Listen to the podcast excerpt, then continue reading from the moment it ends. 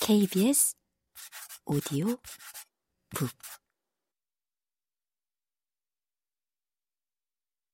어머니와 누이는 친지를 만나러 나갔다. 하녀는 그가 3층 거실로 들어가는 소리를 들었다고 증언했다. 그 전에 하녀는 그곳 벽난로에 불을 지폈는데 연기가 나서 창문을 열어두었다.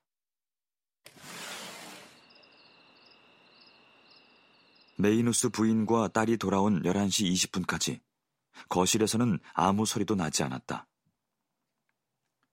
부인은 good night 인사를 하려고 아들 방에 들어가려고 했는데 문이 안에서 잠겨 있었다.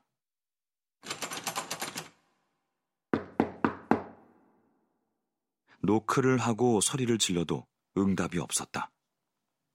도움을 받아 억지로 문을 열고 보니 젊은이가 탁자 근처에 쓰러져 있었다. 리볼버 팽창 탄환에 맞아 머리가 끔찍하게 으스러졌지만 방 안에서는 어떤 무기도 발견되지 않았다. 탁자에는 10파운드 지폐 두 장과 10파운드 17실링에 해당하는 금화와 은화가 종류별로 가지런히 쌓여 있었다. 또 종이 한 장에는 무슨 숫자가 적혀 있었고 그 옆에는 클럽 친구들의 이름이 적혀 있었다. 그걸로 미루어 볼 때 그는 죽기 전에 카드 게임 때 잃거나 딴 금액을 계산하려고 한 것 같았다. 사건 정황을 꼼꼼히 조사하면 할수록 더 복잡해 보이기만 했다.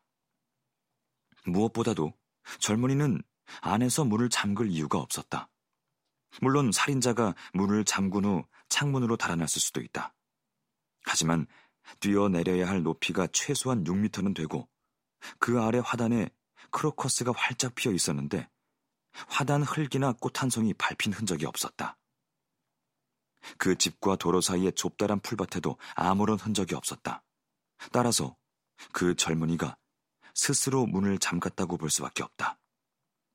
그렇다면 그는 어떻게 죽은 것일까? 흔적을 남기지 않고 창문으로 기어 오를 수는 없다.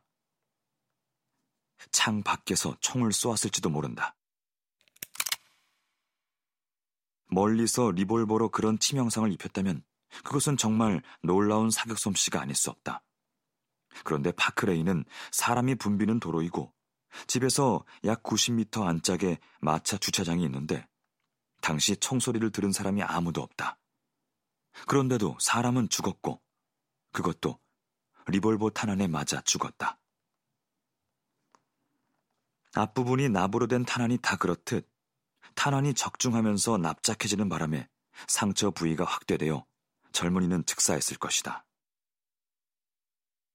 파크레인 미스터리의 정황은 그와 같은데 살해 동기를 전혀 파악할 길이 없어서 사건은 더욱 복잡해 보였다.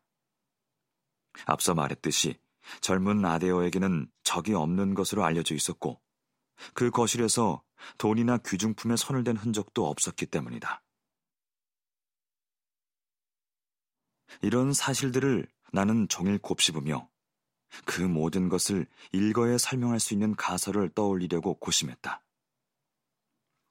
내 친구가 모든 조사의 출발점이라고 선언한 최소 저항선을 찾으려고 한 것이다. 하지만 솔직히 아무런 성과도 거두지 못했다.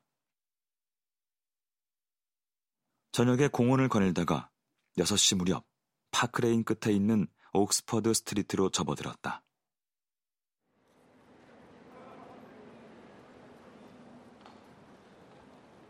보도에서 한때 거리의 사람들이 일제히 같은 창문을 쳐다보고 있는 것을 보니 내가 찾아온 그 집인 것이 분명했다.